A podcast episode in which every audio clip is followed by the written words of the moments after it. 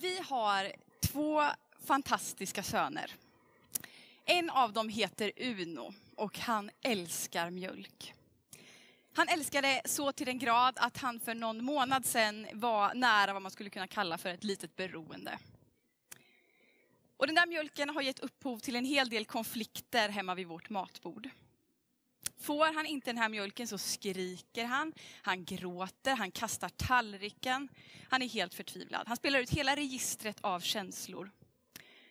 Tills vi ger med oss. Och det är bara att erkänna att vi har kapitulerat inför mjölken. Och en kväll så når ljudnivån något slags klimax. Och både jag och min man tappar tålamodet och vi höjer våra röster och säger till med vass röst. Du får ingen mjölk Uno, nu räcker det. Och vår stackars ett och ett halvt-åring gråter så tårarna sprutar.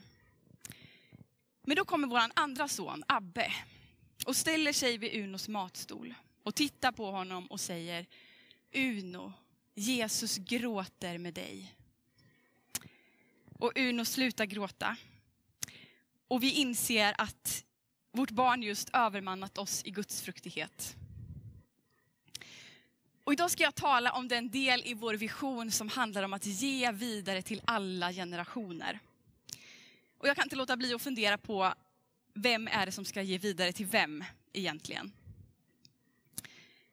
När jag såg att vårt visionstema skulle falla ut så att det var just alla generationer som skulle bli temat för vår årshögtid, så blev jag väldigt glad. För det här är en del av vår vision som jag känner mig väldigt stolt över. Vi är en månggenerationsförsamling. En gemenskap där vi vill se våra olika åldrar, inte som en svaghet utan som en styrka. Men det är också ett område som jag ser kommer bli särskilt angeläget för oss att arbeta med framöver. Socialstyrelsens rapporter visar att antalet orosanmälningar för barn som far illa, att de har ökat under pandemin. Och BRIS larmar om att samtalen till deras jourtelefon har tilltagit. Från skolans håll höjs röster om att man ser tendenser om att elever halkar efter i studierna och mår psykiskt dåligt. Och jag möter ungdomar som oroar sig för framtiden och har svårt att hitta mening med tillvaron.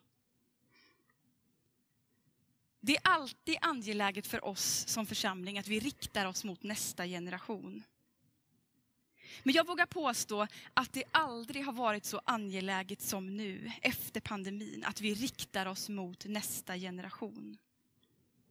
Det är ju den generationen som ska bära Philadelphia in i framtiden. Vi vill ju att de som kommer efter oss ska gå längre än vad vi har gått. Leva mer hängivet för Kristus än vad vi har levt. Sända fler människor i mission än vad vi har sänt. Bygga större kyrkor än vad vi har byggt. Se större mirakler än vad vi har sett. Utbreda Guds rike på ställen vi inte har varit på. Men det sker inte per automatik. Det är någonting som vi behöver arbeta för.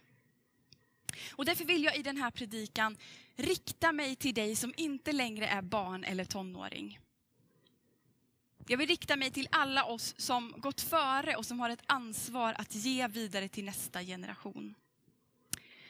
Och jag vill börja med att läsa några verser ur Markus evangeliet kapitel 10, vers 13-16. Där står det så här.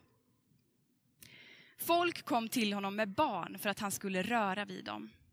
Men lärjungarna visade bort dem. När Jesus såg det blev han förargad och sa Låt barnen komma hit till mig och hindra dem inte. Guds rike tillhör sådana som dem. Sannerligen, den som inte tar emot Guds rike som ett barn kommer aldrig dit in. Och han tog dem i famnen, la händerna på dem och välsignade dem. I den här texten kan vi läsa om hur människor sökt sig nära Jesus för att han skulle röra vid deras barn. Lärjungarna de reagerar som om Jesus vore en kändis som måste skyddas från enträgna barn på jakt efter autografer. De säger bort med er, håll er borta, håll er undan, stör inte. Jesus blir inte småsur. Han blir inte irriterad eller störd över lärjungarnas agerande. Utan det grekiska ordet som används för Jesu reaktion beskriver att Jesus blir kraftigt upprörd. Händelsen smärtar honom. Att lärjungarna visar bort barnen, det gör Jesus märkbart arg. Så angelägen är Jesus att barnen ska komma till honom. De som hade tagit med sig sina barn fram till Jesus där, de hade nog förväntat sig ett enkelt, hastigt vidrörande. Men Jesus går längre än så. Han plockar upp dem en efter en i sin famn. Han lägger händerna på dem och välsignar dem. Vi kan inte tvinga nästa generation att närma sig Jesus. Vi kan inte ta våra barn hårt i handen och dra dem till Gud. Men vi kan undvika att göra samma misstag som lärjungarna i den här texten. Istället för att stå i vägen så kan vi öppna en väg. Vi kan bjuda in och vi kan göra allt för att det ska vara enkelt för nästa generation att närma sig Jesus. Ett av misstagen som många församlingar råkar göra, och jag säger råkar, för jag tror att det sker mycket mer omedvetet och oreflekterat än som en medveten strategi. Och det är att vi tänker att min erfarenhet av Jesus, den ska bli din. Alltså sättet jag mötte Jesus, sättet jag lärde känna honom, är sättet nästa generation ska möta honom. Men de som kommer efter dig och mig måste få sitt möte med Jesus. Och det är mycket möjligt att det kommer ske på ett annat sätt än du först lärde känna honom. Men det är samma Jesus. Det är samma evangelium. Det är samma livsförvandlande möte. Men vi kan inte diktera villkoren för hur det mötet ska gå till. Jesu ilska över lärjungarnas agerande är en så stark bild tycker jag över hur mån Jesus är att nästa generation ska få komma till honom. Men hur kan vi då vara lärjungar som leder fram människor till Jesus? Hur kan vi vara lärjungar som bereder en plats för barnen och ungdomarna? Hur kan vi skapa en välkomnande miljö för dem att växa i? Om man läser lite modern generations, generationsforskning så finns det ett tydligt budskap, ett genomgående drag. Och det är att kommande generationer kommer inte göra som du säger. Utan de kommer i mycket större utsträckning göra som du gör. De kommer ta efter ditt handlingsmönster, ditt sätt att göra saker. Snarare än att ta efter det du säger eller uttrycker med ord. Jag har genom mina åtta år i min fantastiska svärfamilj blivit varse att jag inte skalar potatis som alla andra. Jag skalar potatisen ganska hetsigt så här i små, små bitar. Det går ganska fort vill jag medge, men det skvätter en del och skalbitar hamnar i hela diskon. Och det här då i kontrast till min svärmors och hela min svärfamiljs prydliga, långa, fina, sammanhållna skalbitar som lägger sig liksom i en fin liten hög mitt i diskon. Men döm av min mans förvåning när han ser att min mamma skalar potatis, precis som jag. För att sen upptäcka att hemma hos mormor Ulla-Britt i Rydaholm, tro det eller ej, så skalades det på samma sätt. Vi människor, vi kopierar beteenden, både bra och dåliga. Det är ett väldigt effektivt sätt att lära sig saker. Men det som är så häftigt med vanor och invanda beteenden, det är att de kan hålla livet igenom. Och när vi får en god vana och tradition inplanterad i våra liv, så kan det bära frukt långt mycket längre än vad ord kan göra. I Lukas evangeliet kapitel 4 så kan vi läsa om när Jesus besöker sin hemstad Nasaret. Det är första gången som Jesus är tillbaka i sin hembygd sedan han kom i tjänst. Och jag ska läsa en mening från det sammanhanget som säger någonting om goda vanor. Det står så här i Lukas 4 och 16. Så kom han till Nasaret, där han hade vuxit upp. På sabbaten gick han som han brukade till synagogan. Jesus är tillbaka på den plats där hans liv formades. Han är tillbaka på besök i sin hemstad Nasaret. Och så står det att när sabbaten kom, då begav han sig mot synagogan, som han brukade göra. Och det är en liten, liten, men väldigt viktig nyckel som ligger i de orden. Vem hade format honom till den vanan? Vem hade satt det exemplet för honom? Det är ju Guds son vi talar om, så svaret kanske egentligen är självklart att det är Gud. Men sannolikt var det också ett exempel som Jesu föräldrar, Maria och Josef, hade satt och statuerat för Jesus. Troligtvis hade de och andra vuxna runt omkring den tidens barn inpräntat den vanan i Jesus och hans syskon och de andra barnen. Att på sabbaten går vi till synagogan. På söndagen går vi till kyrkan. Inte för att vi alltid känner för det. Inte för att vi alltid får storslagna gudsmöten när vi väl kommer hit. Eller att vi alltid får lyssna på inspirerande predikningar. Eller lyssna på perfekta pianokomp. Utan vi går till kyrkan på söndagen för att troende går regelbundet på gudstjänst. Varför då? Jo, men för att det är viktigt att få näring till tron. Det är viktigt att få dela tron med andra och tillsammans närma oss Gud. Men det är inte viktigt bara för din egen skull. Det är inte bara därför vi ska gå till kyrkan. Utan du sätter också ett exempel, en helig vana för nästa generation att ta efter. När vi firar gudstjänst vecka efter vecka, när vi samlas runt Guds ord, när vi möts för att be tillsammans, så bygger vi också en formande miljö för nästa generation att kliva in i. Jag vet inte om du tänkt så förut, men personligen så känner jag att det gör församlingslivet och gudstjänstlivet så mycket mer angeläget. Att vi sätter en helig vana för nästa generation att ta efter.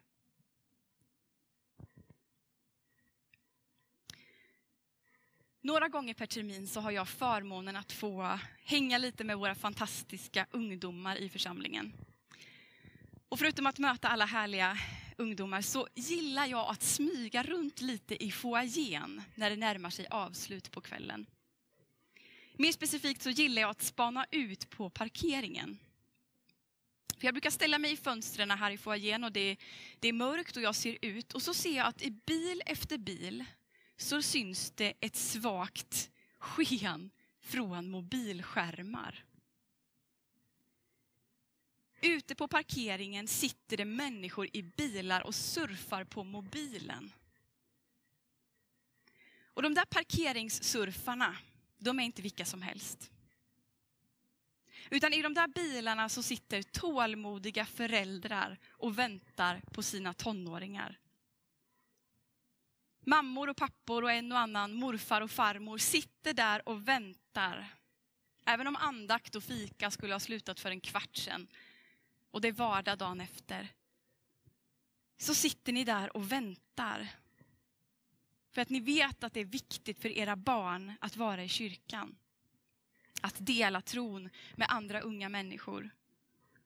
Och jag är så glad för de där mobilskenen ute i bilarna.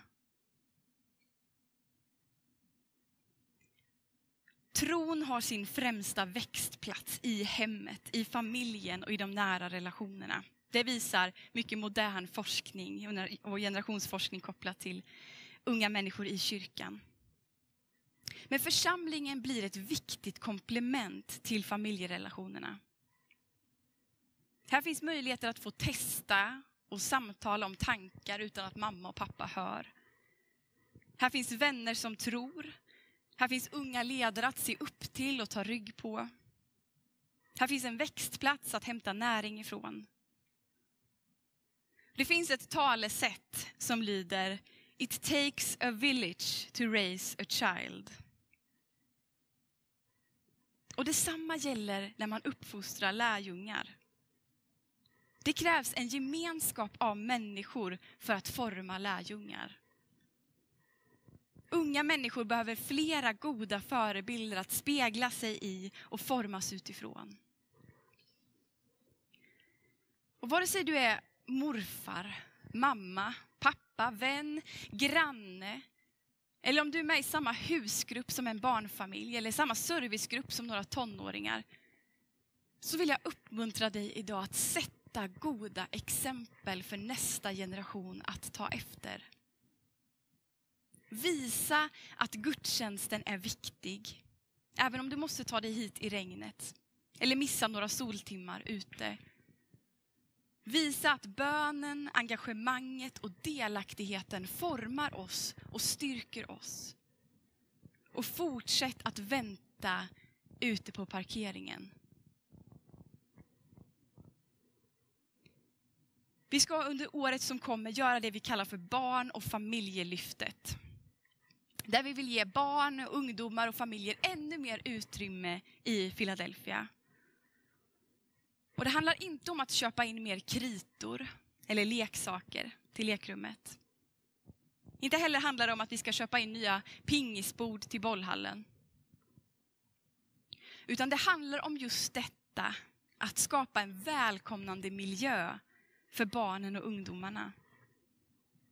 En miljö där de kan få formas in i goda vanor för ett kristet liv och växa i tro och lärjungaskap. Så att nästa generation kan fortsätta att bygga denna vackra, fantastiska församling. Kanske kommer nästa generation bygga den lite annorlunda. Kanske kommer de vilja förändra en sak där och en sak där.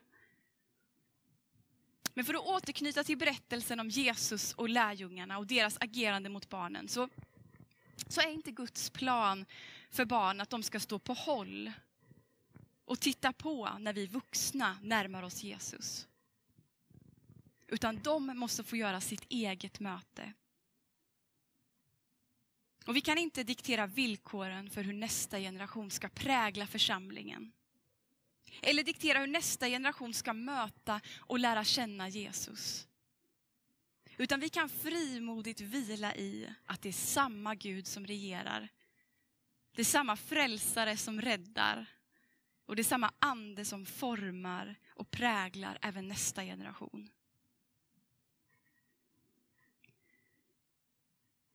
Vår vision som församling innebär inte att vi säger ja till en generation och nej till en annan generation.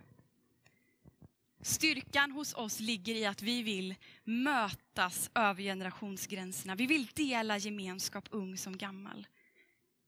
Så min bön är att du som tillhör en äldre generation inte skulle höra idag att ett fokus på nästa generation skulle innebära ett förminskande av din egen plats eller av dina egna behov i församlingen. Utan snarare så önskar jag att du skulle sträcka på ryggen lite extra idag och höra att du är viktig. Jag vill säga till dig idag att du har en roll och ett uppdrag att bana en väg för nästa generation. Jag vill säga att du är kallad att ge vidare vittnesbördet om Jesus Kristus till våra barn och unga.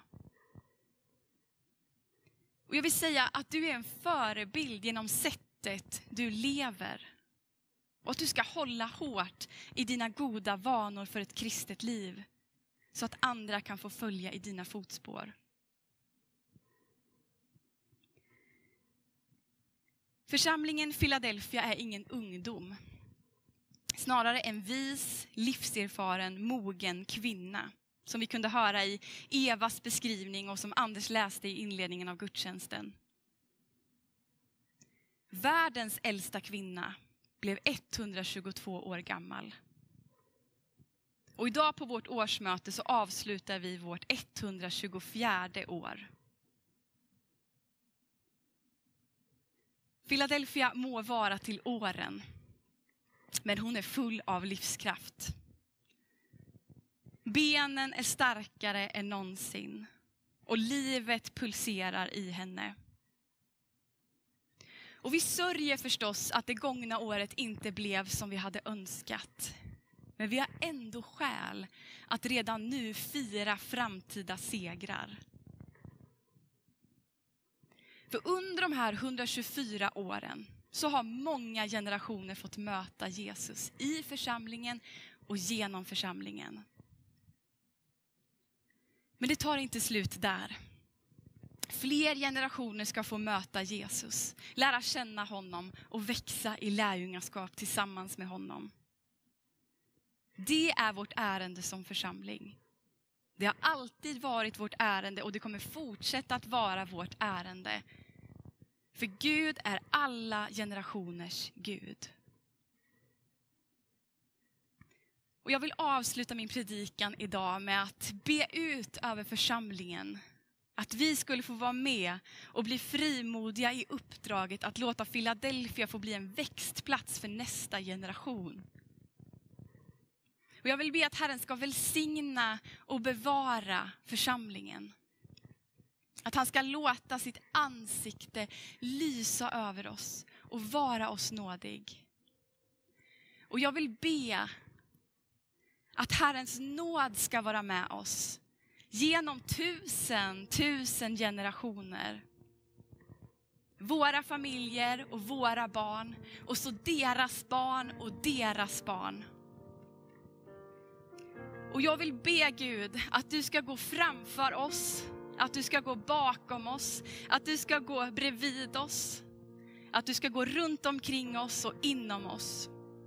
Och att du ska vara med oss i Philadelphia, i vår utgång och i vår ingång. I vår medgång och i vår motgång. När det mörknar och när det ljusnar.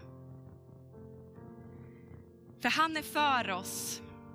Han är för dig och han är för mig. Ung som gammal så är han för oss. Och jag hoppas att du vill vara med och säga amen till det hemma i soffan idag. Gud välsigna Philadelphia idag. Amen.